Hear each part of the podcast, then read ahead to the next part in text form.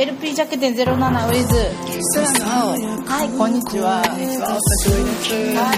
まずトップバッターはソラナオさんです。はい。えっと今年も エルピー ジャケットゼロセブンがはい、はい、ふつかからくがつのふつかからさんじゅうにちまでカフェニュートラルで行うんですけれども、はい、えー、そのいつものインタビューをソラナオさんと、はい、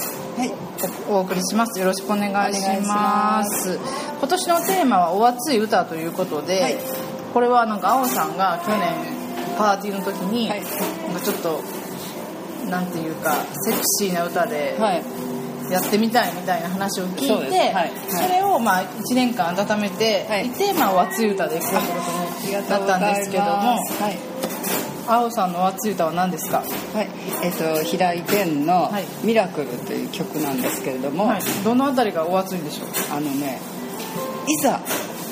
どの曲にしようかと思った時にすごい迷ったんですね。歌詞が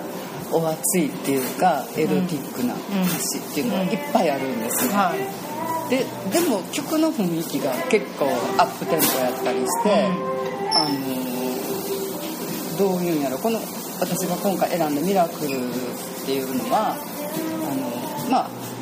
多少歌詞もお熱い感じなんですけれども、曲全体の雰囲気がとてもあのこうお熱い感じが前から好きな曲だったので、うん、あのそれをやっぱり絵にするっていうことなので、あのこちらの方を選んでその思いを絵にしたっていうか、はい、そういう感じですね。なるほど、はい、で出来上がったジャケットを見ていかがですか？はい、そうですね、あのも, もうちょっとお熱い方が良かったかなと思いつつもお熱い加減がお熱い加減が難しくて、うん、あの私なりにはちょっとお熱くは